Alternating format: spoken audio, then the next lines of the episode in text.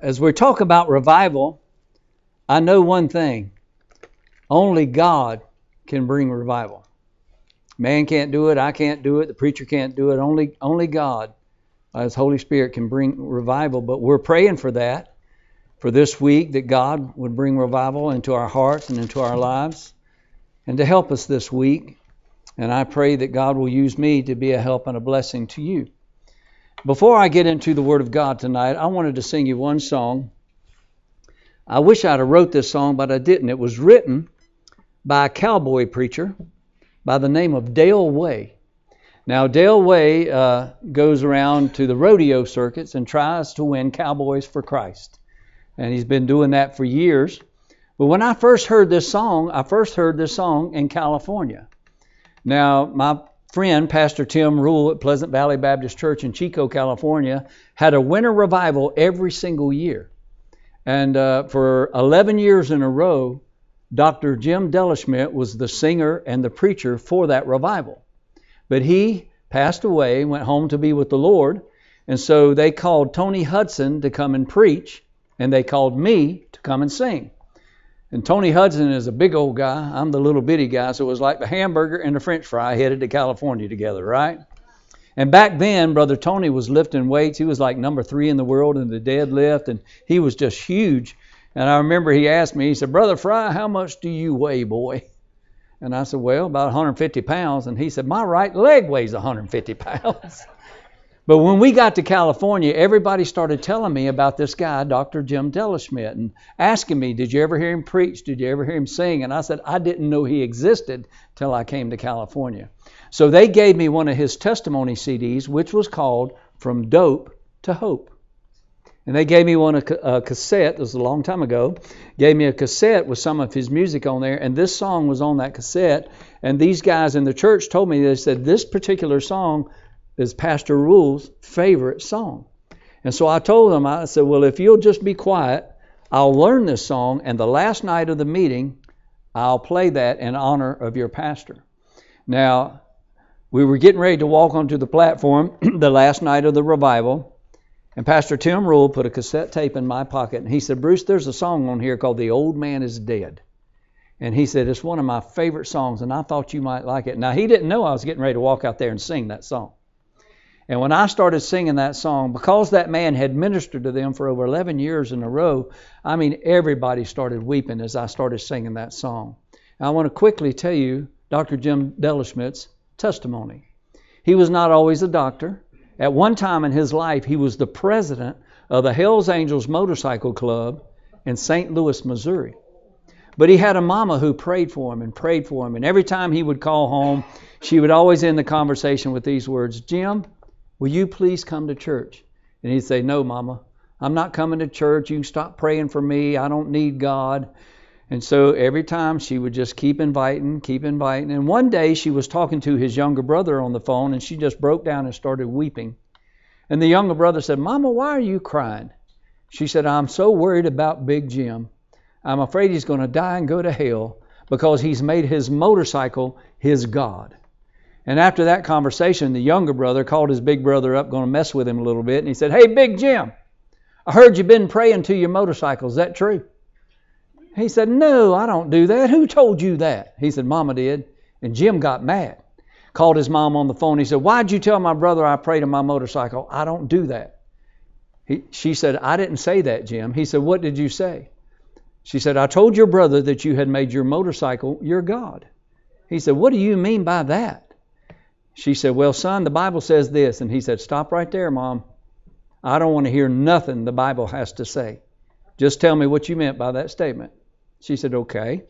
Son, the Bible says. she, he said, I told you I don't want to hear none of that. And finally, being his little mama, she just told him to be quiet.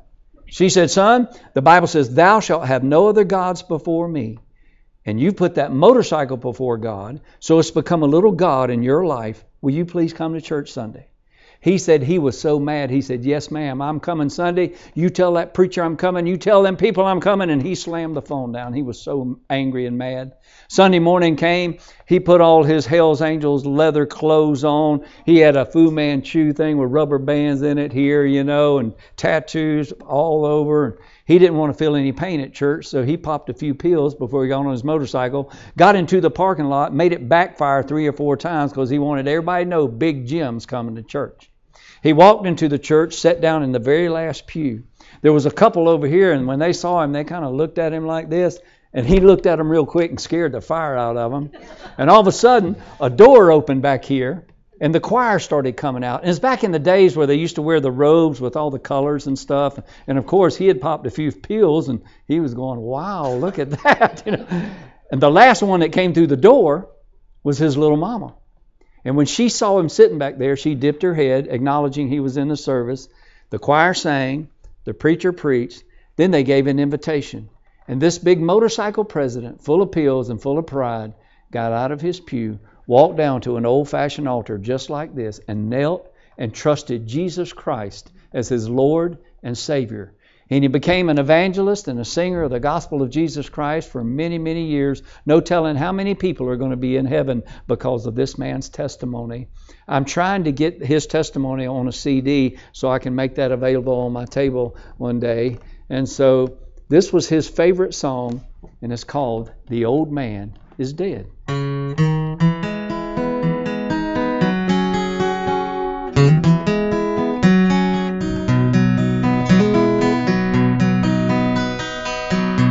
Now and then, an old friend of mine I've not seen for some time will stop by and ask me, Hey, where you been? What's on your mind? They wonder why I'm not drinking and still painting this old town red. I tell them I'm serving Jesus now and the old man is dead. The man you see before you may look a lot the same, may wear the same clothes, have the same old name, but you're looking on the outside could see inside instead. You would see a brand new man, cause the old man is dead. See, according to the Word of God in 2 Corinthians chapter 5 and verse 17, the Bible says, Therefore, if any man be in Christ, he's a new creature. Old things are passed away. Behold, all things are become new.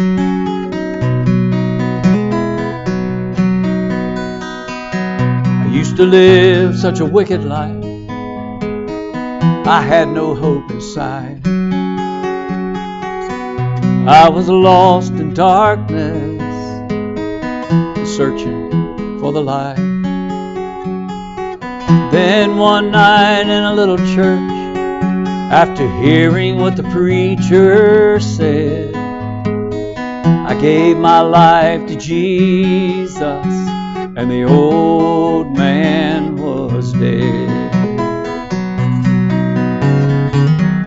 Thank God, the old man is dead.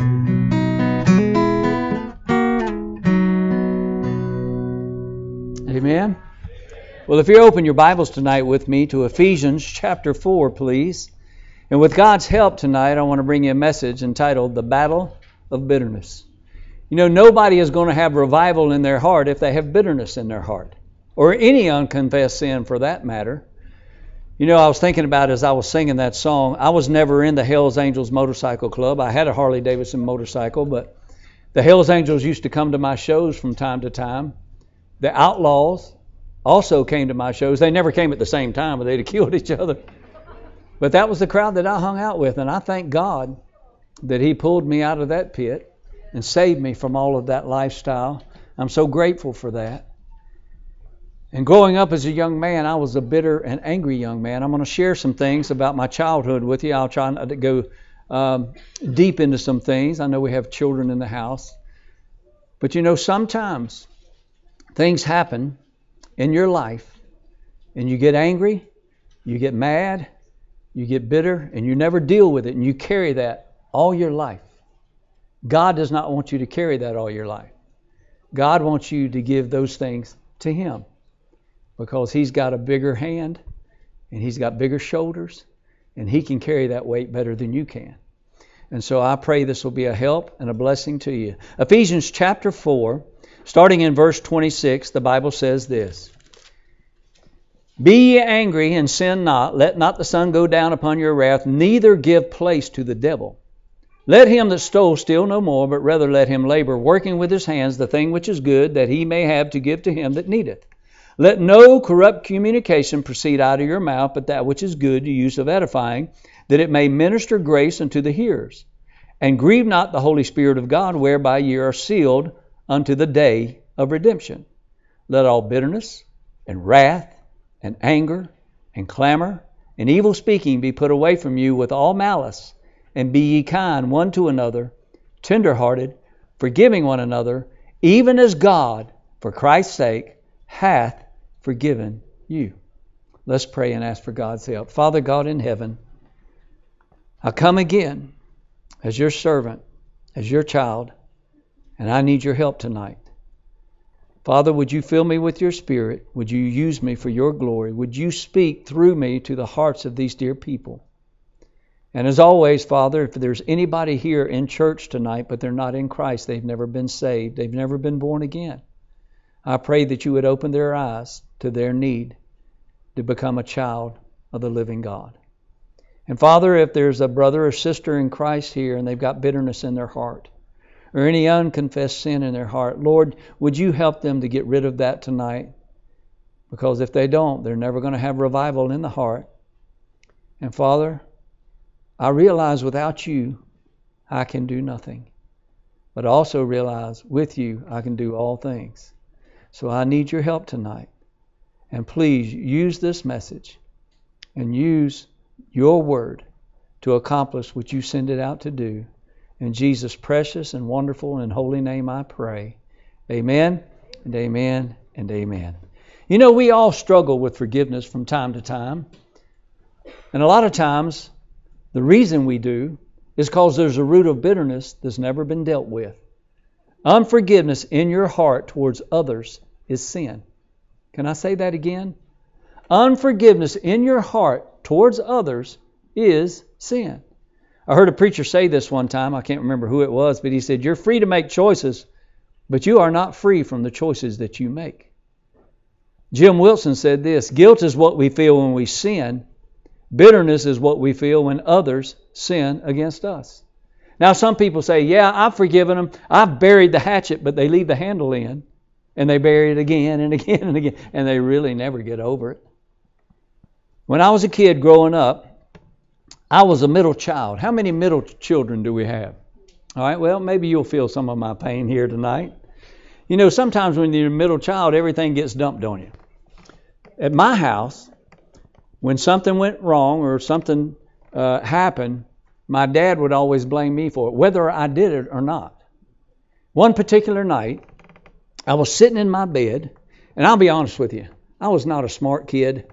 My dad would tell me to do one thing, and I would do the opposite. So a lot of times I got in trouble because I was just not very bright, okay? But this particular night, I was sitting in my bed reading a comic book, being a good boy for once in my life. My two brothers were in the bathtub. Sammy's a year older. My brother Dale's four years younger. They were in the bathtub splashing and laughing and having a big time. And all of a sudden, out of the back bedroom, this is what I heard Bruce, if I have to come in there, boy.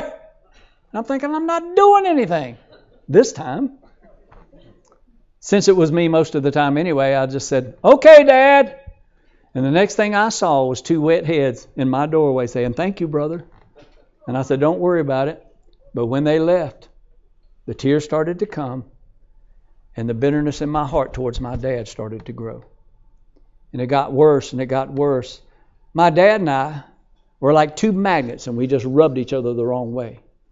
My dad and I are, are a lot alike, and I think that was one of the problems. But what had happened, it got so bad in my home that my mother wouldn't get me up in the morning she would uh, make breakfast for my dad. He'd go to work, and then she would wake me up and make my breakfast so I could go to school just to keep us out of the same room. It got that bad. Because every time we were together, there was tension.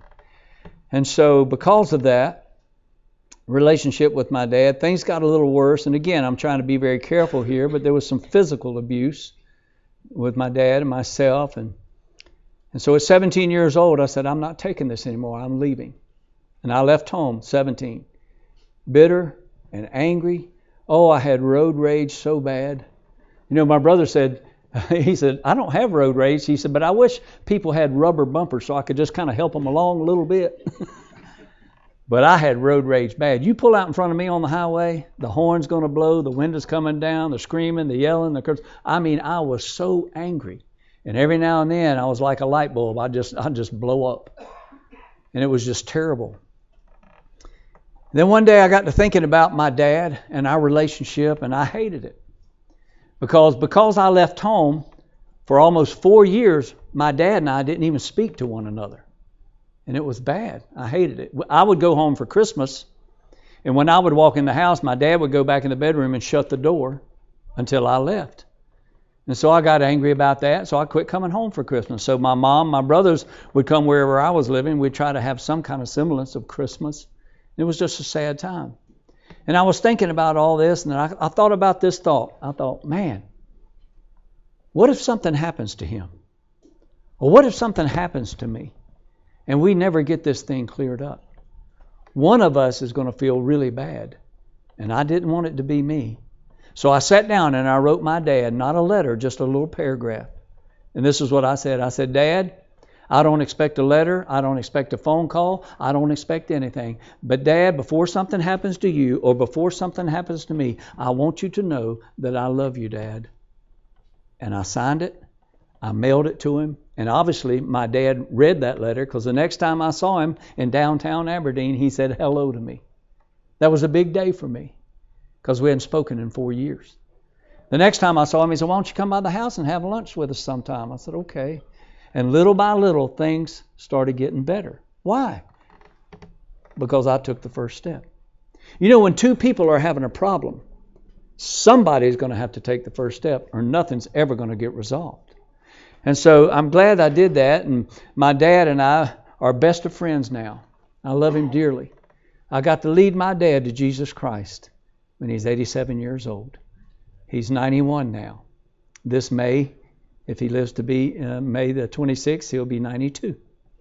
And we're the best of friends. And I remember he looked at me one time about a month or so ago and he said, We didn't like each other much back then, did we, Bruce? And I said, No, Dad, we hated each other.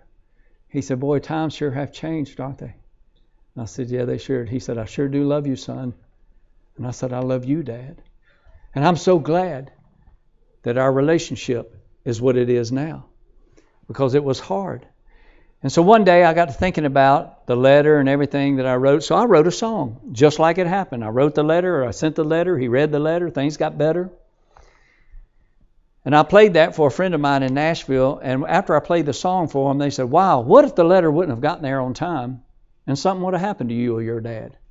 So I rewrote the song as if the letter didn't get there on time and the dad died. Now, the first time my dad heard this song, he said, Wow, you write a song about me and kill me off in it. Why'd you do that? I said, I'm sorry, Dad. I was just trying to have the song have a little more impact. And then after I got saved, I changed and wrote another verse at the end of the song. So I just wanted to share all that with you. And if my dad was standing here beside me, you would know that he's my daddy because we look just alike. My dad loves to hunt. He had bird dogs and stuff. And he had a guy that he called his dog man and he'd go by and get all his uh, hunting gear and stuff from the dog man. And one day he was heading over there, and, and I said, Dad, can I ride with you? I've heard about this dog man all my life, never met him. I got, a I, I got out of one side of the truck. My dad got out of the other side of the truck, and the dog man looked at me and looked at my dad, and he said, Sam, you're going to have to claim that puppy. He looks just like you. Mama said that we were just alike every way and I favored him more with each passing day.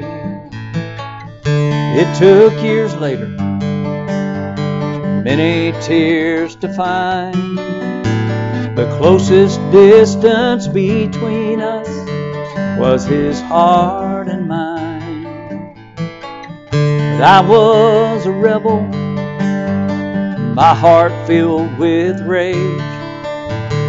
So I left my family at an early age.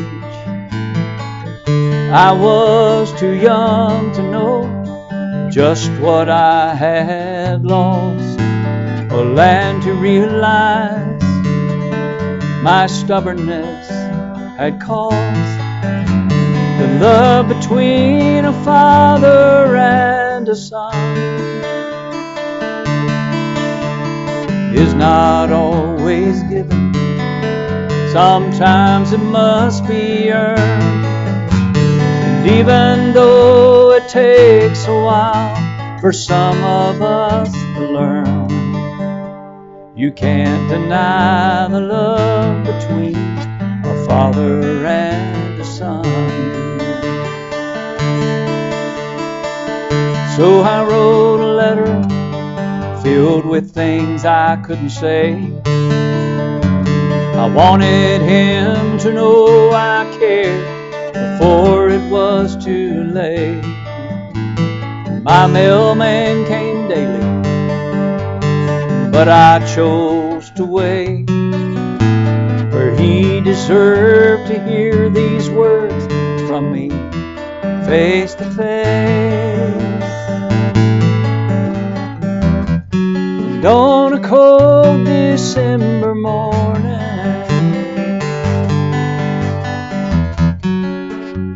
And kneeling by his grave,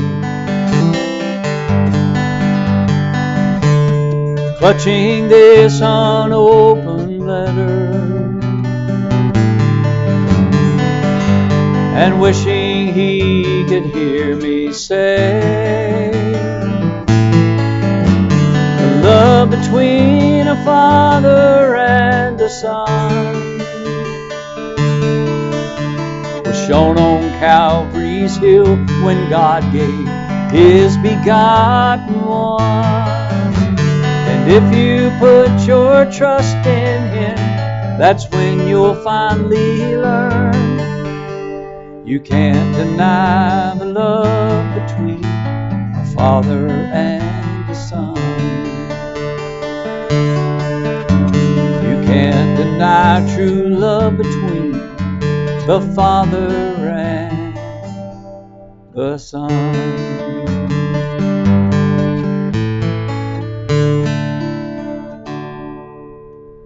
Well, tonight I'd like, with God's help, to share three problems as a result of bitterness in the heart.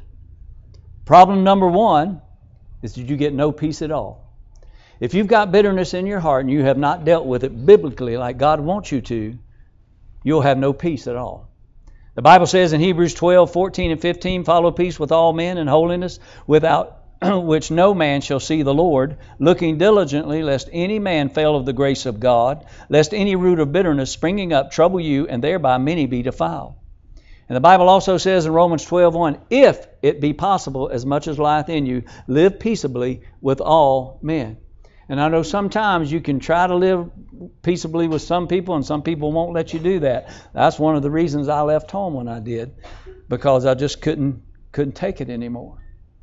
So number one, you get no peace at all. Number one, and then number two, you get no prayers answered. You know, the Bible says in Psalm 66:18, if I regard iniquity in my heart, the Lord will not hear me. Do you realize if you have unconfessed sin in your life, and I believe especially the sin of bitterness in your heart, that you can pray all day, but God's not going to hear your prayers? Of course, He hears everything, but He's not going to acknowledge your prayers. That word there, if I regard, that word regard in the Latin language is the word video in the Latin language. Now, it's not spelled like that. It's spelled video, V I D E O. And so basically, what God is talking about here if somebody has harmed you, or somebody has said something about you, or done something wrong to you, and you think about that person, or you hear their name and a video starts to play in your head, then a fire starts to burn in your heart, then you've got bitterness in the heart. Isaiah 59, 1 and 2 says, Behold, the Lord's hand is not shortened that it cannot save, neither his ear heavy that it cannot hear, but your iniquities have separated between you and your God, and your sins have hid his face from you, that he will not hear. So, number one, you get no peace at all. Number two, you get no prayers answered. And then number three, you give place to the devil. You realize when you become a child of God, the devil can't do anything to you unless you open the door and let him in. And when a Christian has unconfessed sin in their life, it opens the door for Satan to come in. A dear friend of mine, preacher friend of mine, said, uh, shared this little illustration with me. He said, Bruce, he said, it's, it's like your life is a pizza pie. And when you have sin in your heart and you don't deal with it, and deal with it quickly. That's what God wants us to do. If we confess our sins, He's faithful and just to forgive us and cleanse us from all unrighteousness. And you continue to have this uh, bitterness in your heart or any unconfessed sin in your heart, what you do is you open the door and allow Satan to have a slice of your pie. Satan doesn't want to just eat one slice of your pie, he wants to eat the whole pizza. He wants to get in there and get a stronghold in your life. He wants you to be miserable. He wants you not to have a relationship with God. He wants you to keep you from your prayers being answered and you have any peace in your life. And back here in your Bible, in verse 26, the Bible says, Be angry and sin not. Let not the sun go down upon your wrath, neither give to place to the devil. Now, that phrase, give place, is topos in the Greek language, and it means topography. It means to give ground. And that's what happens. When you have a sin in your life that's unconfessed, then you give ground to the devil. And then Satan, again, can't take anything, but we can give him ground. In uh, James chapter 4, verse 17, the Bible says, Submit yourselves therefore to God, resist the devil, and he will flee from you. Now, I know many of you are young in here and you're not married, but many of you are married and you've had uh, discussions with your mate from time to time. Well, let's just go ahead and be honest about it. You ever had an argument with your wife or your husband? No, no. I heard this one guy, he told me, he said, Bruce, he said, my wife and I have been married for 50 years and we've never said a bad word to either one of us. I said, really? He said, yeah, we just don't talk. I said, well, that would do it.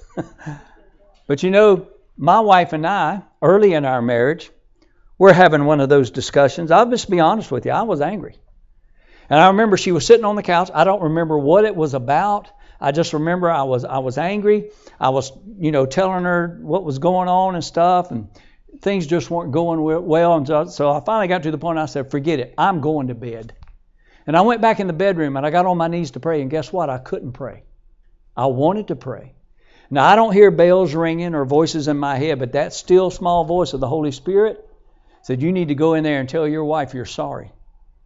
I said, No, I don't either, God.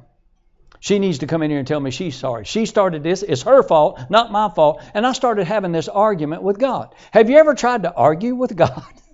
You're not going to win. And I realized I wasn't going to win. And so I said, God, I am bitter against my wife. I am angry against my wife. And I know that's a sin against you. And I said, God, I am so sorry. I am so sorry. I didn't ask him to forgive me because as soon as I acknowledged my sin, I was forgiven. 1 John 1 9. If we confess our sins, he is faithful and just to forgive us our sins and to cleanse us from all unrighteousness.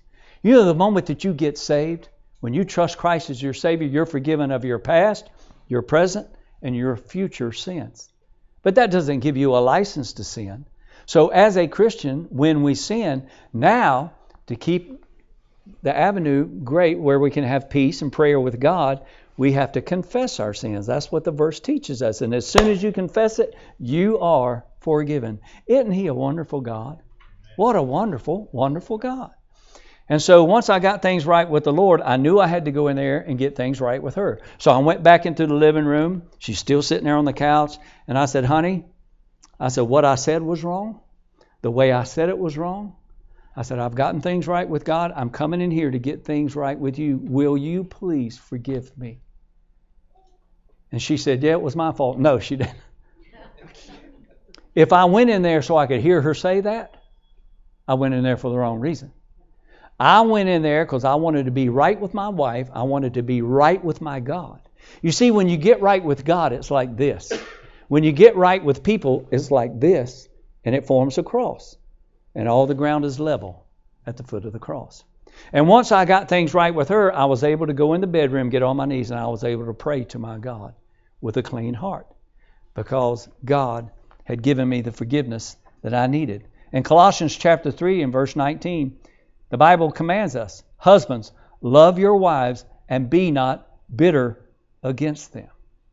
Do you realize that if you are filled with the Holy Spirit of God, nothing will offend you?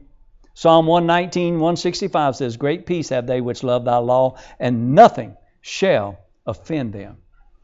I was talking to a friend of mine who's in heaven now. His name is Bobby Robertson, had a big church there in North Carolina. And he told me a story about him and Lester Roloff riding down the road one day. And, and he said, Brother Bruce, he said, I, I said something I thought might be a little off color. And he said, it just grieved my spirit. And I looked over at uh, Brother Roloff, and I said, Brother Roloff, he said, Would you please forgive me? He said, I, I, don't, I don't want to say anything that would offend you.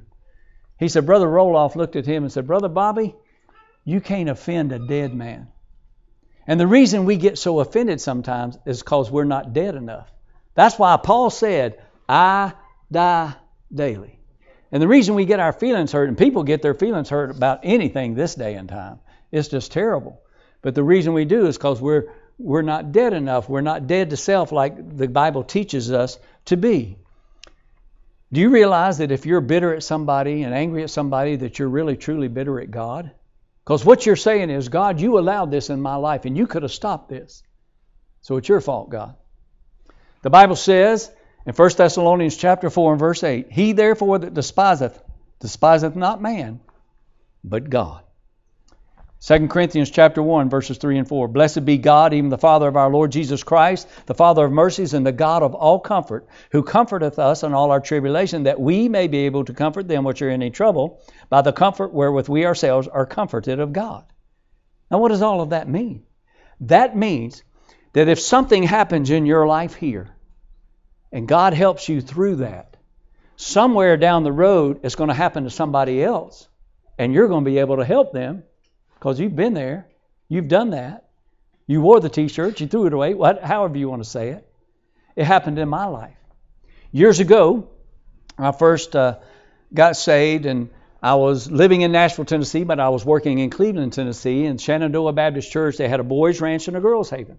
On Tuesday nights, I would go to the boys' ranch. Somebody would preach, and I would talk to the boys, just try to be a help, to be a servant there at the uh, at the ranch and stuff. And after one service one night, this young boy came up to me, 16 years old. He said, Brother Bruce, can I talk to you? And I said, Sure, buddy. So we went into one of the classrooms there, sat down. He started pouring his heart out to me. He said, Bruce, he said, uh, one of the reasons I'm here is because me and my dad don't get along.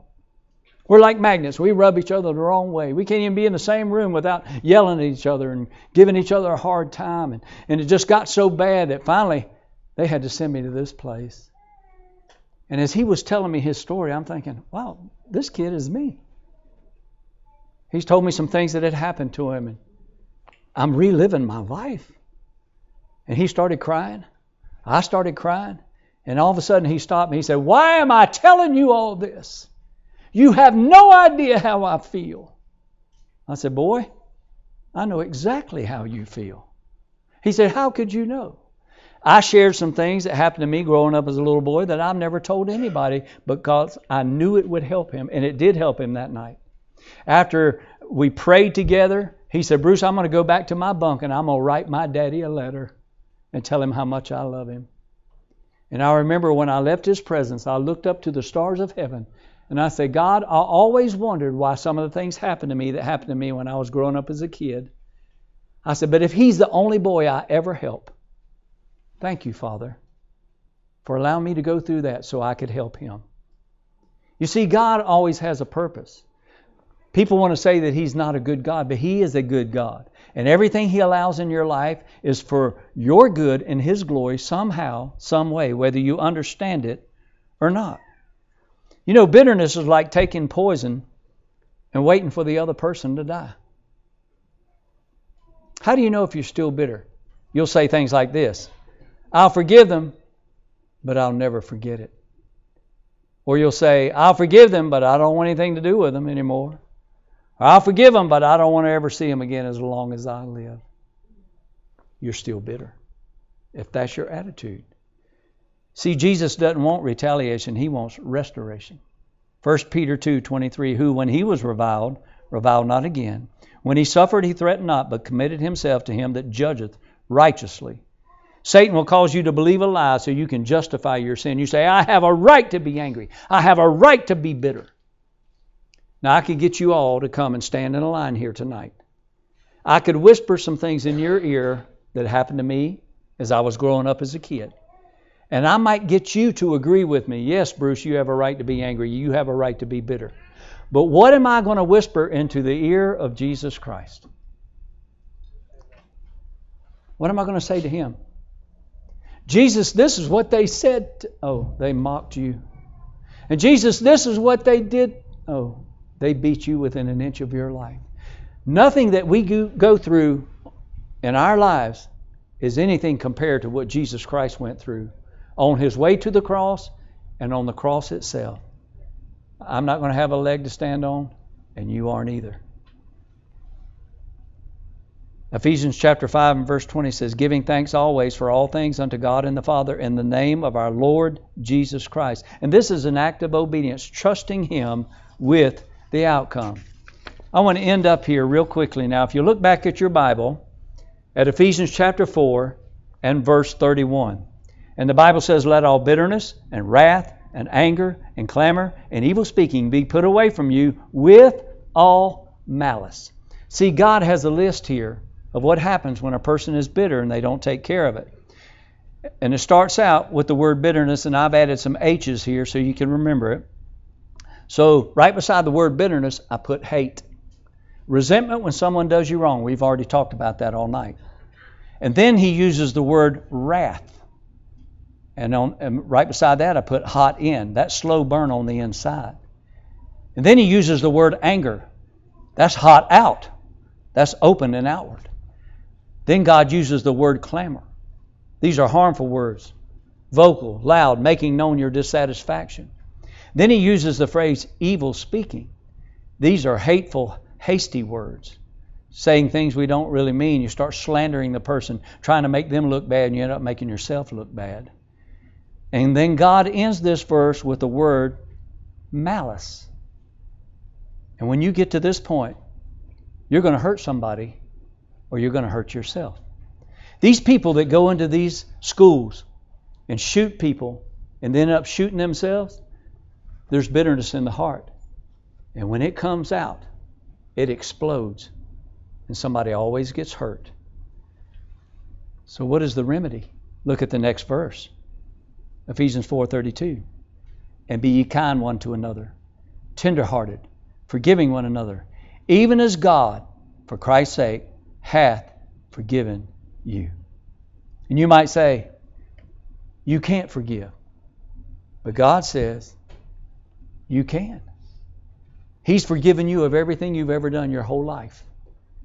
Can you not forgive one person of one thing they did in your life? Mark Twain made this statement. He said, Forgiveness is the fragrance that the flower leaves on the heel of the one who crushed it. Someone else said to forgive is to set a captive free, only to discover that captive is me. Forgiveness provides a refreshing shower for the mind and spirit. The softest pillow is a clean conscience. Forgiveness is agreeing to live with the consequences of another person's sin. Bitterness does more damage where it is stored than on the person who it is poured. Bitterness never kills its intended target. Bitterness finally eats the container that it lives in. And if you're bitter in your heart, it is eating you alive, and God wants you to get rid of it. So, how do you battle bitterness? Three things, and we'll be done. Number one, you confess your bitterness as sin to God. Again, 1 John 1 9. If we confess our sins, He is faithful and just to forgive us our sins and to cleanse us from all unrighteousness. Number two, pray for the person that has hurt you. And you might say, I can't do that. I can do all things through Christ. And I promise you this you start praying for that person that's hurt you and done you wrong, you'll develop a love for them in your heart you never even knew you could have. And you'll even start feeling sorry for them. And you say, Well, I don't know if I can do that or not. Just start doing it. Just start doing it and keep doing it. God will help you. Matthew 5:44, but I say unto you, love your enemies, bless them that curse you, do good to them that hate you, pray for them which despitefully use you or persecute you. And then number 3, if possible, go to that person and tell them that you're bitter against them. And you you've gotten things right with God and you want to get things right with them. Now see, I couldn't go to my dad. He wouldn't talk to me. That's why I wrote him a letter. Maybe there's somebody you need to write a letter to. Maybe there's a phone call you need to make. Whatever you need to do, you need to do it.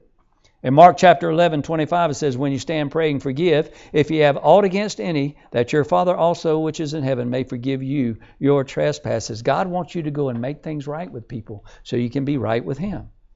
You know, it's hard to battle bitterness without first tasting the forgiveness that Jesus Christ offers through His death, burial, and resurrection. If you're here tonight and you have never trusted Christ as your Savior, it's going to be hard for you to forgive. I'll be honest with you. Before I got saved, I forgave my dad. But after I got saved, then I really forgave my dad because I really understood what true forgiveness was really all about. There was a man that went to Africa. He was trying to win this village to Christ. And there was a little boy there that had lost his mom and dad. So this missionary adopted that little boy. He led him to faith in Jesus Christ. He was trying to teach him how to be a Christian young man. And one day that little boy had made him a play sword, but it was a really sharp play sword. And he was out in the yard fighting with the chickens. When his dad saw that, he went, Son, son, stop. If you kill one of them chickens, we're not going to have eggs for breakfast tomorrow. He said, Take your sword Fight with a tree, something you can't kill. Okay, buddy? He said, Okay, Dad. Dad went into the hut. The little boy went right back to fighting the chickens. Accidentally killed one of those chickens. Instead of going in there, confessing his sin, telling his dad what he had done, he took that chicken to the edge of the woods and dug a hole and buried it, covered it up, covered up his tracks, you know, the Bible says, He that covereth this sin shall not prosper, but whoso confesseth and forsaketh it shall have mercy. And after he got through covering his tracks, he'll say, he said, nobody will ever know. And when he turned around, uh oh, guess who's watching him do the whole ordeal? Not his new daddy, but the meanest man in the village. And that old mean man looked at him and said, Ha! What's your Christian daddy going to think about you now, Christian boy? He said, Oh, please don't tell him what I've done. He'll be so disappointed in me. He said, Sir, please, I'm begging you, don't tell him what I've done. He said, I'll do anything you ask me to do, but please don't tell my dad what I've done. That old man looked at him and he said, I tell you what, when I wake up in the morning, if I have wood and I have water by my hut, I won't say a word. But I wake up one morning, there's no wood, there's no water, I'm going to march up the hill and tell your daddy what you did with that chicken. That little boy said, Oh, you'll have wood and water, I promise. And for two weeks solid, that little boy toted wood and toted water and toted wood and toted water till his little heart was about to bust. He couldn't stand it anymore. And he ran into the hut and he said, Dad, remember the sword, the chicken? You told me not to do it. I disobeyed you. I killed him. I buried him. I tried to cover it. And he said, I can't stand it anymore, Dad. He said, I'm sorry. Will you please forgive me? His dad wrapped his arms around that little boy. He said, Son, you are forgiven. Thank you for telling me. That little boy walked out of there. The load was off his shoulders, and the next day, he didn't take any wood and he didn't take any water. That mean old man came to him and said, Where's my wood and where's my water, boy? And he said, I'm not doing that anymore. He said, well, I'm going to go tell your daddy what you did with that chicken. He said, You don't have to. Already did. And I am forgiven. There's a lot of people walking around, toting wood and toting water that they don't have to carry. They say you can catch a raccoon several ways, but one way is to take a board, cut a hole in it, nail nails in it, put some bait behind it, and when the raccoon reaches his hand through the hole, grabs the bait, pulls his hand back, the nails catch him like this. If he had just let go of the bait, he could get his hand out, but he's not that smart. He continues to hold on to it and continues to tug and pull And the longer he holds on to it, the longer he tugs and pulls on it, the more trapped he becomes. It's the same thing with sin, and especially the sin of bitterness. And God wants you to let it go and give it to Him. Would you bow your head and close your eyes tonight? With every head bowed and every eye closed, I want to ask you a question. I'm not going to be personal about it, but I'll ask you this question. During this message, if God spoke to your heart, would you raise your hand? During this message, God spoke to me personally. God bless you. God bless you. Thank you for being honest. Maybe you're here tonight and there's somebody that has hurt you. And I'm not going to diminish the fact it may be something horrible. But you know what? God wants you to have a clean heart. God wants you to give that pain to Him. He does not want you to carry that. And if you want to, right now in your seat, you could open the palm of your hand and you could place that sin, whether it's the sin of bitterness or some other sin, place it in your hand and make a fist. And then hold it up in the air. Say, God, here it is. I've been holding on to this for a long, long time. And I don't want to hold on to it anymore. Tonight, I want to give it to you. I know I'm not going to have revival in my heart until I get rid of this. And then just open your hand and give it to God tonight. If you're here tonight and you'd say, Brother Bruce, would you pray for me? Because if I died right this second, I'm not sure I'd even go to heaven.